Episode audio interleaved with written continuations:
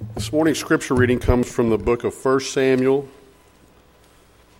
We're in chapter 16, it's verses 1 through 5.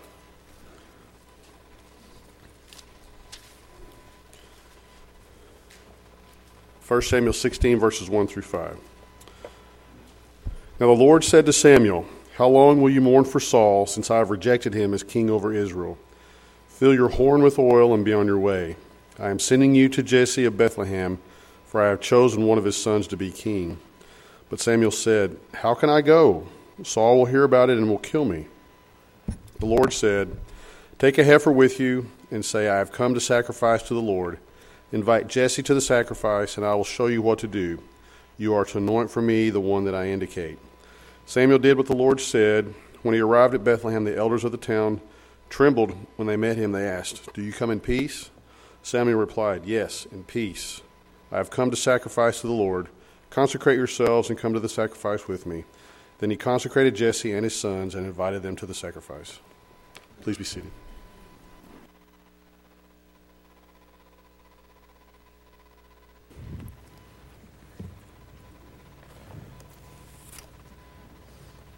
Well, I'm delighted to be with you today, and I'm very grateful for your presence this morning. And uh, I'm happy to be back in Texas. I've been away. I went to um, the Mabank congregation last Sunday night and spoke to them in their lectureship, and I'm very grateful to be with them once again. And I bring you greetings from that fine congregation. And then I went to uh, Upper East Tennessee to Knoxville and was speaking on the lectureship there at uh, the East Tennessee School of Preaching. It has a rather lengthy name now, very fancy name, but that's what it used to be called. And and I was very happy to be with them. And it's always good to be back up on the Clinch River and back up in the Smoky Mountains. But I'm happy to be back in Texas where the deer and the antelope play around thunderstorms and tornadoes. Uh, on a more serious side, though, I thank, thank you, Danny, for mentioning those people who suffered because of tornadoes. We've had some serious weather in the last few days, and I'm very grateful that. Um, we're able to be together, and if we need to help them, we stand ready to help in any way that we possibly can. So it's certainly not a joking matter for those who have suffered reversals because of those storms, and we keep them in our prayers, and we want to help them if we possibly can. I'm very grateful for all those who filled in for me while I was gone, Phil and others, and the fine job they always do, and I'm always very happy to be back with you in, in East Texas. I'm speaking today about one of my favorite characters of the Bible. His name's David. I'll do this from time to time because I admire him so much and I think about and study so much about him from the pages of the Bible. But I want to look at two things primarily in our study today. First of all, I want us to study something of the circumstances behind the anointing of David. It's a very monumental point in the pages of the Old Testament. And I'd like to talk a little bit about the anointing of David and the details and the circumstances that went in to that. And as I work my way through some of those details, I'll make an observation here and an observation there. And then, secondly, the second part of our lesson will be devoted to specific lessons that I should take away from this particular incident and that will make me a better child of God. And I always ask myself that question when I'm studying the Bible How's this going to make me a better Christian? How's this going to help me grow in faith? How does this make me be the kind of person that God, God is going to be pleased with? And I want that. I want, in a very practical way, to implement and augment these elements into my Christian faith and my Christian life so that I can be pleasing in the sight of God and that I can go to that beautiful place the Bible calls heaven. So that's a big part of our lesson today. First of all, the details and some observations pertaining thereto, and then in turn, we have some lessons that are specific in nature with regard to myself personally, and I hope you'll take personally as we go from this place of worship today. I'm in 1 Samuel chapter 16, and one of the things that Samuel has been told to do is to go to that place whereby he is to pronounce judgment as a judge of Israel, and uh, he is going to replace Saul. Saul was a a good man, wasn't he? He started out that way. Saul was head and shoulders above all the princes of Israel, but yet he made mistakes. I think Saul's biggest problem was he wanted to do things his way. Uh, he saw the word of the Lord, but yet he decided he was going to do it his way. He started out in such a wonderful fashion. He's a tragic figure in the pages of the Old Bible. You know, he, he goes up against Nahash the Ammonite, and what a man of courage he was, where he hews the oxen in pieces and has them dragged out throughout the nation. Says, Now that's what's going to be like if you don't come out and help Saul defeat the Ammonites. And he mustered the people together, and as one body they went out and fought against Nahash the Ammonite and won and destroyed this wicked aggressor that came upon the nation of God's people. But yet it's a pitiful sight when he's up against the Philistines, and there in turn at Gilgal he offers the sacrifice. That's 1 Samuel chapter 13.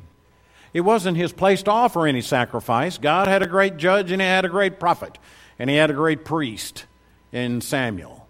It was Samuel's job to offer the sacrifice, but when Saul saw that the people were drifting away from him and beginning to desert him, he went ahead. Had it, he had waited seven days to offer the sacrifice, and he waits but he just felt like he couldn't wait anymore, and he offered the sacrifice. And you know what? A lot of times people will think that way. Well, what difference does it make? What difference? God has given us the instruction that the priest will offer the sacrifice and God will bless his people through the priest. But what difference does it make if I, I'm the king? I'll go ahead and offer the sacrifice. And just as soon as Saul offers the sacrifice, Samuel comes upon the scene. He says, What have you done? What have you done? I told you to wait. Well, and typical, he starts blaming the people. He says, Well, you know, the people were leaving, and, I, and the Philistines are down there. And I, I felt like that they weren't going to stay with me and offered to sacrifice. You see, God means what He says, and He says what He means. And when God says something, He wants it a certain way, then that's the way it's going to be. And now God has rejected Saul as king because there's been too much of that. Saul wanted to do things his way rather than God's way. And he can't seem to get in his mind. God means what he says and says what he means. And if God wants it done a certain way, then that's the way it's to be done, that we are to obey him. It's a lot like modern man. I see Saul, a lot of modern man in Saul, whereby modern man is trying to say, well, we've got good intentions here. Our heart's right. Our hearts are in the right place. We want to do it this way, and I'm sure God will be okay with that. And I hear that a lot. A lot of people want to speak for God. But the only way we can speak for God is what God has already said to us in the Scripture. When God has said it, then that's the way it's going to be. That's God's mind on the matter. And I don't have the authority and I don't have the right to kind of put words in the mouth of God and say, well, no, this is the way God wants it done. I can only go as far as the Scripture. And we've got to learn the lesson not to go beyond what is written. We don't go beyond the Word of God. We take God's Word at its face value, and out of faith, we live it and we do it and we believe it. God rejects Saul as king because Saul couldn't learn that and he was rebellious. And so, a new king needs to be anointed. And Samuel's grieving over Saul. You'll remember the reading. And God said, How long are you going to grieve for him? How long are you going to keep grieving? I want you to go to another place. I want, to go, want you to go to Bethlehem. And there, as you go to Bethlehem, you're going to anoint another king. And you're going to anoint a king from that particular house that I will show you. Isn't it interesting? He has him go to Bethlehem to anoint a king. You know, if it had been up to us, you know where we would probably have gone? We probably would have gone to the school of the prophets and picked out a great scholar to be king of the children of Israel. Or perhaps we would have gone to the army and picked out a great military leader to be the next king of Israel. Or perhaps we would look at the elders at the city gates and we'd say, now that guy's a great civic leader there, a very uh, important leader of people in a civil fashion. Let's pick him to be the next king of Israel. But he doesn't go to any of those places. The next king of Israel is going to be a king from the poor. He goes to the little family, a poor family at the time. There, in turn, God tells him how to do it. He says, Now I want you to go to this family. And he says, Well, now, wait a minute. If I go down there, he's going to think that I'm going down for some special reason. And so he'll kill me. Saul will seek me out and kill me if he sees me going down there. And God says, Now you go and expressly give them the purpose that uh, you're going to offer sacrifice and that they're to participate in the sacrifice. In this particular instance, God had a particular purpose in mind. God's not endorsing lying or any means of deception in the passage. He simply is saying, We have a particular purpose in mind. I have my purpose. You will tell them that you will go down and offer the sacrifice, which you will. You're going to offer the sacrifice. God's not endorsing any kind of lying or hedging or any kind of white lie is being endorsed here at all. Not at all. You know, I was watching the Andy Griffith show the other day. And forgive me for that, but there was a weak moment when I wasn't doing anything, so I was watching the Andy Griffith show. I'm kind of surprised as I look back on those episodes again. If you'll notice that carefully, a lot of times the end justifies the means in the Andy Griffith show, whereby Andy will kind of hedge it this way so that it will turn out that way.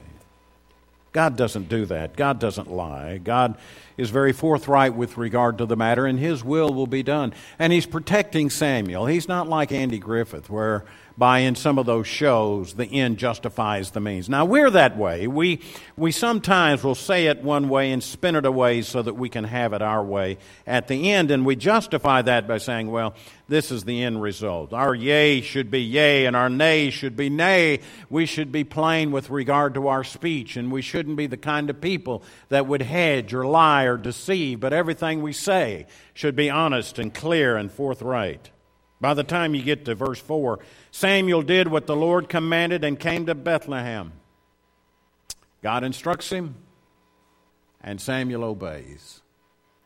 That a wonderful characteristic of Samuel? Samuel is a man of God. He, he's one that really does the will of the Lord. What a great servant of righteousness Samuel was. Ask of God. A wonderful mother, Hannah, didn't have children and she wanted a son, she wanted children. She said, Lord, if you give me a son, I'll devote him to your service. And God gave her a son, and she devoted him to God's service. And what a great man of God Samuel was.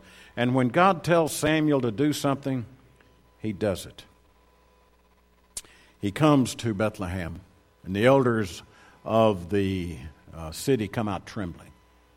The judge has come to Bethlehem and they're trembling. Have we done something wrong? Have you come in peace? What's going to be the situation? He says, I come in peace. Come in peace. I'm bringing this cow down here. You can see this calf that's being brought, and we're going to sacrifice this calf. We're going to have a feast. Now, when they would sacrifice and had a feast, most of the sacrifice went to the feeding of the people, but at the same time, a portion of it was devoted to the Lord. And so the sacrifice was going to be given and the feast was going to be held. And it must have been an exciting time in the days of Bethlehem. And Jesse, his household, is invited. Invited to the feast. There, in this particular instance, I bet Jesse really felt excitement over that. We've been invited by the judge to come to the feast and to come to the sacrifice. And of course, David had a very popular grandfather named Boaz. And of course, this family was a pretty prominent family, though they were not wealthy by any means. They were shepherds and herdsmen. And yet they've been invited to the feast. And as they come to the feast, the oldest stands up and comes before Samuel. Samuel looks at that boy. Boy, he's a fine looking young man. Oh, he looks like he'd be a king. But God said, No, now, don't be hasty, Samuel. Don't look at the outside. I look at the inside. Man looks at the outward appearance, but God looks at the inward appearance. In verse 6, he said, And they came, and he looked on Eliab and thought, Surely the Lord's anointed is before him. But the Lord said to Samuel, verse 7, Do not look on his appearance or on the height of his stature because I have rejected him. For the Lord sees not as man sees. Man looks on the outward appearance, but the Lord looks on the heart. The original wording of the passage is very interesting. You know, God looks into the eyes, the idea, the outward appearance. We look at the outward appearance, but God looks into the heart. He looks into the eyes, and He looks into the individual. God sees the person for what he is. Now, what we do is we look at the outward packaging. We say, now that person looks like a preacher. Now, that person just looks like an elder. Or that person, he just looks like a quarterback. We want our quarterbacks to look like quarterbacks, and we want our preachers to look like preachers, and we want our elders to look like elders. But God doesn't look on the outward packaging. We might do well to listen to that lesson. I wonder how many young women, young women's hearts have been broken because they were moved by a handsome profile rather than an inward heart of honesty and character and spirituality. How many young men have been disappointed and their hearts have been broken because they looked at the outward appearance of an individual rather than the inner heart? We're so superficial sometimes with regard to these particular matters. We look at the outward nature rather than the inward nature. And God in this passage is telling the judge how to judge. The judge is telling his judge how you ought to judge. You shouldn't be looking at the outward package so much, the superficial things that we look at so much and so often, how this person looks or how this person dresses. These are not the real character qualities of an individual, but God's looking at the heart. Don't be turned by a pretty face or a handsome profile, he tells Samuel.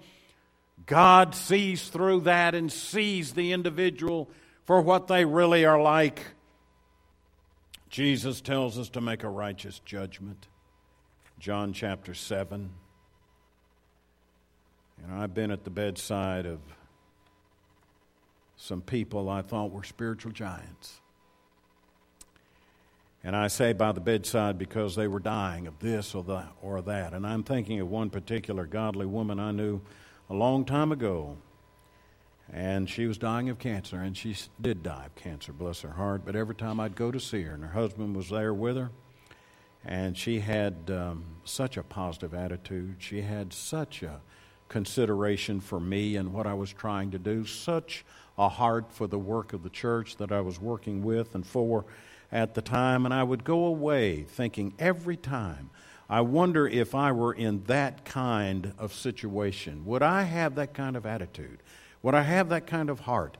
Would I have that kind of consideration facing what she was facing like that? You see, by just looking at the outward packaging, there wasn't much there. And this poor, frail frame was falling away. But yet in her was a heart of love and a heart of compassion and consideration for people, for the church of the Lord, for God, for God's Word. And even though she was dying of this terrible disease, she'd talk about the Scripture with me.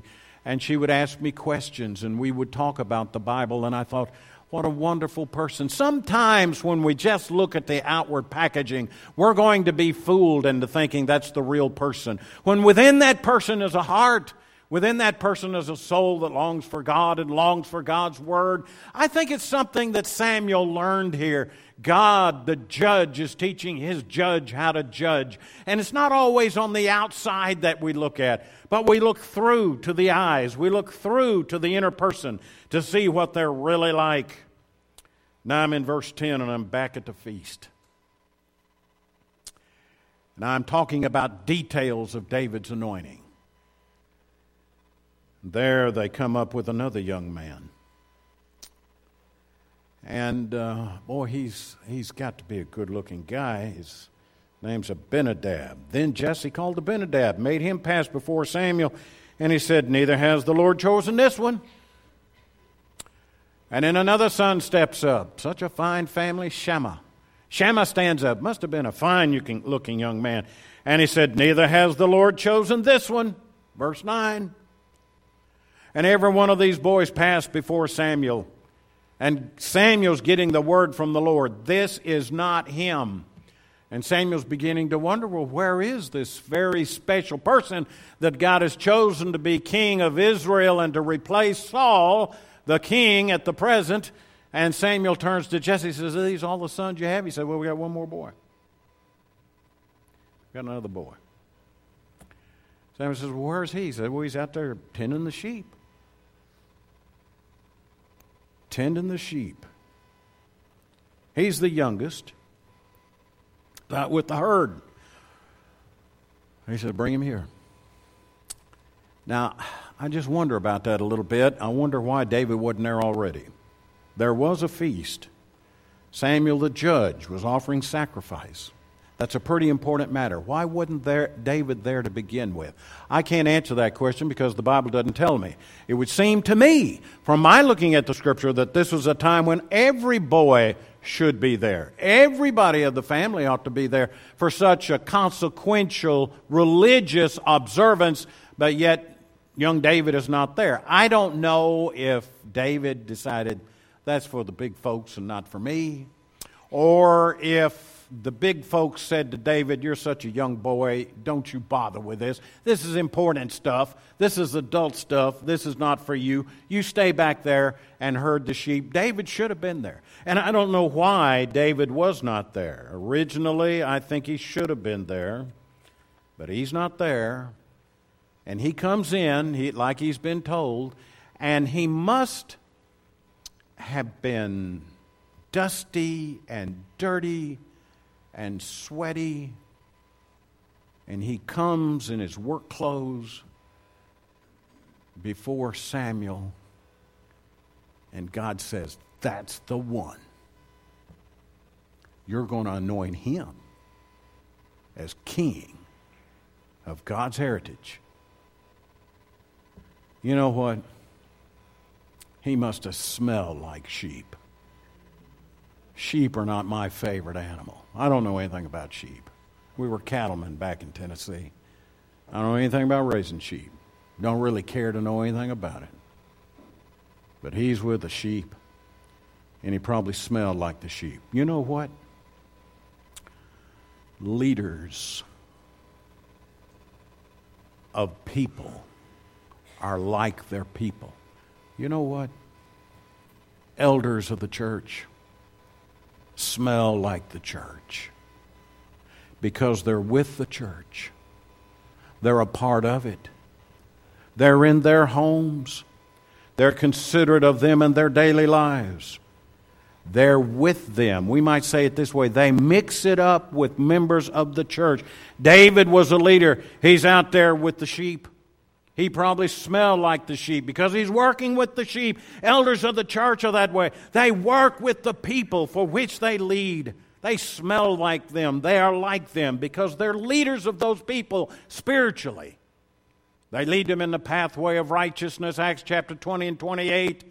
Feed the church of God, the flock of God, which He has made you overseers. You lead them and you're involved in their life and you know them and they know their leaders because that's what elders do. And, and that's what God wants elders to be like. And David's that kind of leader. He's out there with the sheep, and he was dusty and he was dirty because he's working with them. Now God says, That's the man right there. The Bible says he was ruddy of complexion. I tried to run that word down as best I possibly can. The best we can know with regard to this ruddy complexion that he has. Verse 12. He's got a red complexion about him. And he sent and brought him in. Now he was ruddy, verse 12, and had beautiful eyes, and was handsome. And the Lord said, Arise, anoint him, for this is he. This is the one I want, because God sees on the inside. Now, this ruddy complected boy, if we understand it properly from the wording that we have, it must mean that he had a reddish complexion about him.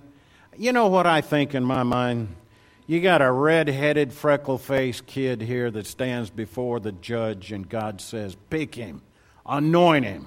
You know, by all practical purposes, we wouldn't have picked a red headed, freckle faced boy to be king of Israel, we'd have picked Eliab, we'd have picked Abinadab, we'd have picked a Shammah because he fit the part, he looked the part. But God doesn't see on the outside, he saw on the inside, and he saw a heart in this man that walked after his own heart.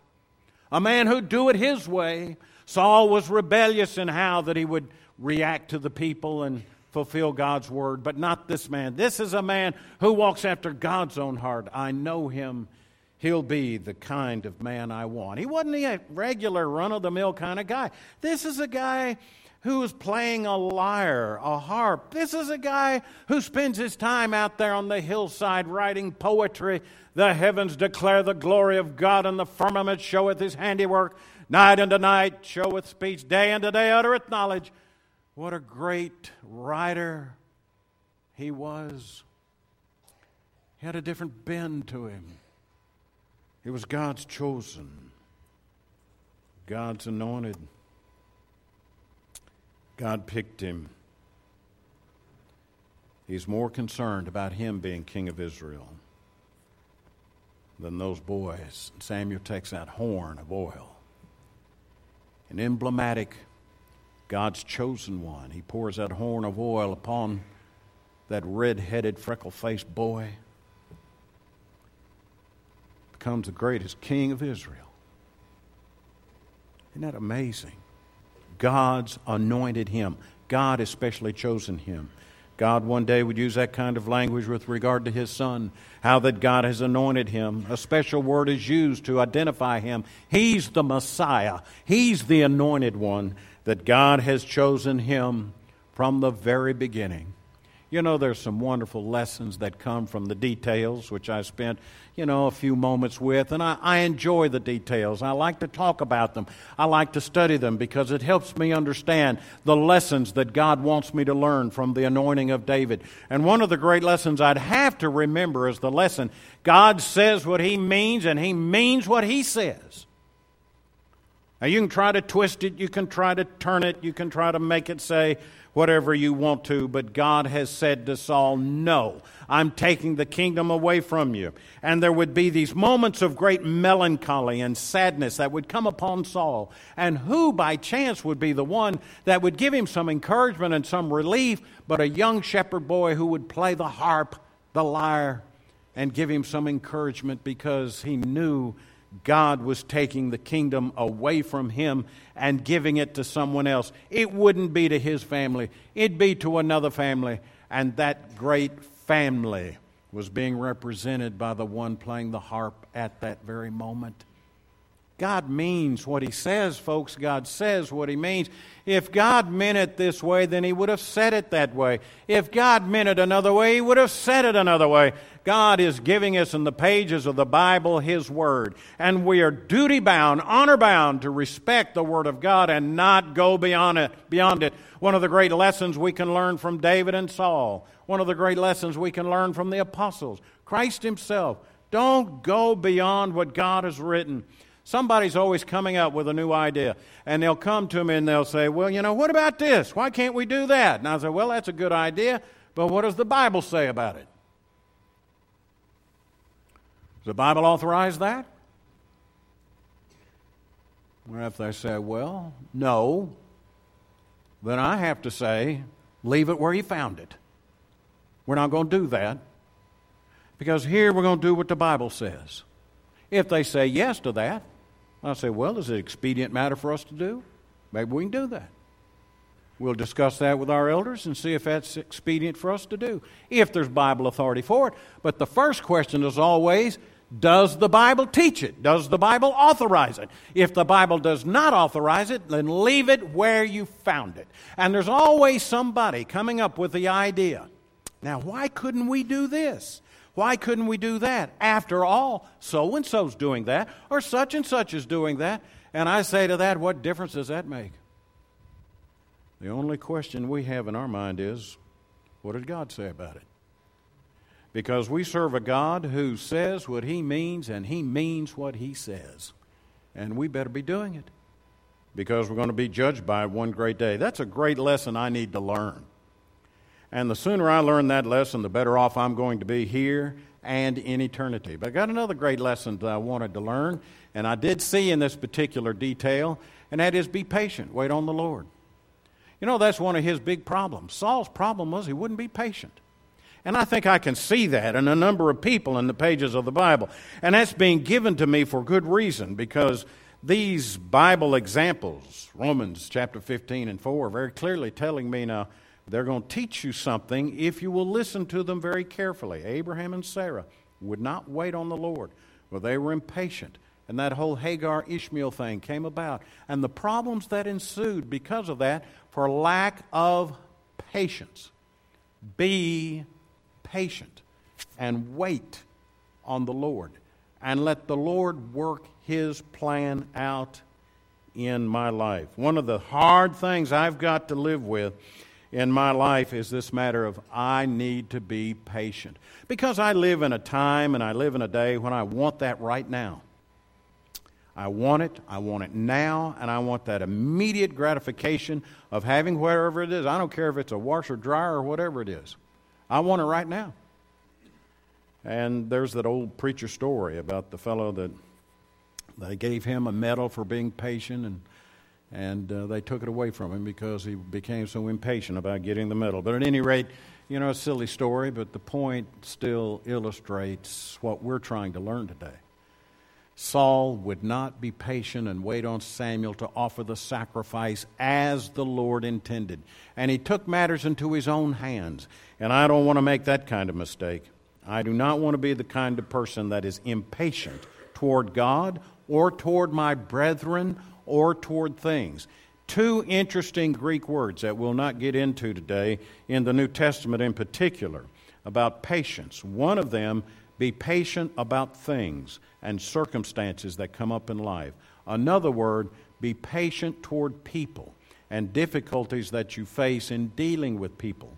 Makrothumia and hupomone, two great words. They just sound good to me. I like the way they sound. But the concept behind those words are words which convey great patience.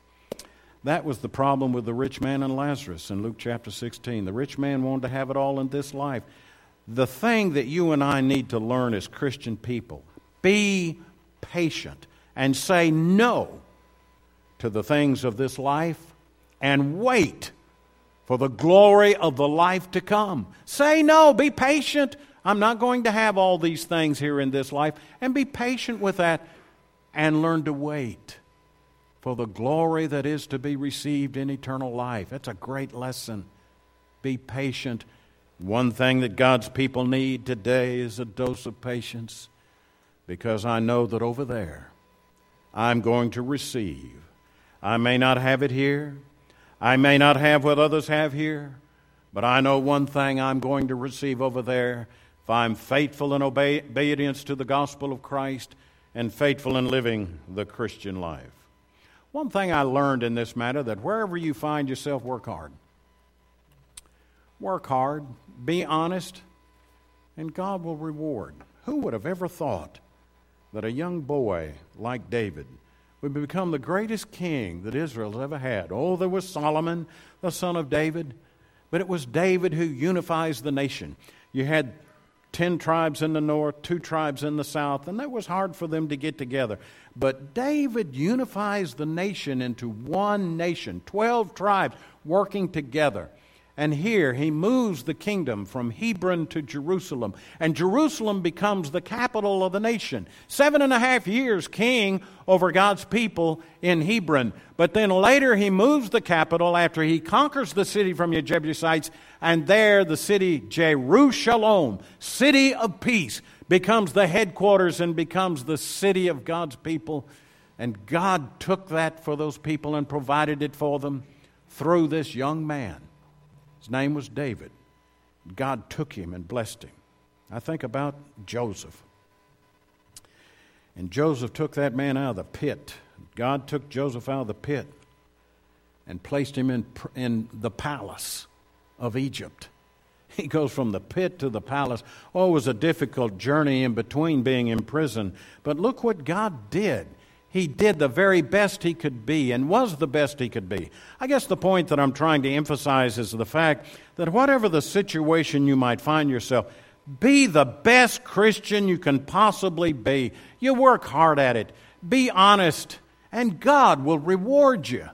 No, it's not that I'm earning salvation. I can't earn God's blessings. Why, we all beg for the mercy of God, and we beg for the forgiveness of God. Based on faithful repentance and obedience to the gospel of Christ. But God will reward. He'll reward in this life and in the life to come. Look what he did to David. And he took David to places and did things with David that David never would have dreamed of. And look what he will do for us if we'll be but patient and hardworking in living faithfully the Christian life day by day. Isn't that an important lesson that you and I need to learn from the anointing of David? Work hard, be faithful, and God, in His mercy and graciousness and His kindness, will reward each one properly. Here's something I want you to think about. I want you to think spiritually. I try to work on this every single day. Now, the world wants you to think worldly, but we are to think spiritually. I think that's a big part of Saul's problem and David's heart. Saul was a worldly minded man. He was thinking more of himself than he was the will of God. David was a spiritually minded man. Thus, his heart that God would write about. He's thinking about the work of God and doing the will of God. Now, let there be no mistake about it. Let's understand what we mean by thinking worldly and thinking spiritually. When we talk about this matter of thinking spiritually, it means to think the way God would have me to think, have the values of life that God would have me have, to think God's way rather than the worldly way. In 1 John chapter 2 verse 15, I think you have a wonderful passage that helps us understand this matter of thinking spiritually as we should. Do not love the world or the things in the world. If anyone loves the world, the love of the Father is not in him. For all that is in the world, the desires of the flesh and the desires of the eye and the pride of life is not from the Father, but is from the world. And the world is passing away along with its desires, verse 17. But whoever does the will of God abides forever. Isn't that a fine statement to help me understand about spiritual thinking and to have my kind of, uh, God's kind of mindset in my mind? sat next to a girl coming back on the airplane. Uh, she's got it's obviously a college student, and and she's got this book called Mindset. And I looked at that, and that word, mindset, just got my attention. I thought, I'd like to read that book. And so I said, Tell me about that book. I'm interested in that. Uh, help me understand that particular matter. And then from that conversation, I began to talk to her about the fact I'm a minister for the churches of Christ. And mindset is an important thing to me. And she looked at me and listened to me for a while, and she was kind. And then after a little while, she had these um, headphones, and she put those headphones over her ears. And I could tell by that gesture, this conversation is over. She has a different mindset than me. She doesn't want to hear me talk about spiritual matters. Some people are that way. They don't think spiritually because they love the world and they loved the things of the world. David was a fine example of a man who had a spiritual mindset about him, concerned about the affairs of God and the things that God had given him to do. I've got to be that way. I've got to learn to be more spiritually minded. Here's something that I think is important for all of us, and I promise to be brief. We got to use our time wisely, don't we? I don't know how many times the Bible, especially in the New Testament, emphasizes the importance of buying up every opportunity that we have to serve the Lord. We have a wonderful opportunity. Let's take advantage of the opportunity. It may be Bible study, it may be worship service, uh, it may be an opportunity to help someone else. I need to use that opportunity to take care of my spiritual life. David was a man that was that way. He would take care of the sheep. But yet, as he takes care of the sheep, he writes poetry. And he plays a harp in such a professional way, such a skillful way, that the king actually has him come and, and play for him. Take the time, buy up the opportunity to study that passage and to read that book of the Bible. Use your opportunities as God has given them for spiritual growth and development, for growing in faith, as we really should. And then prepare your children.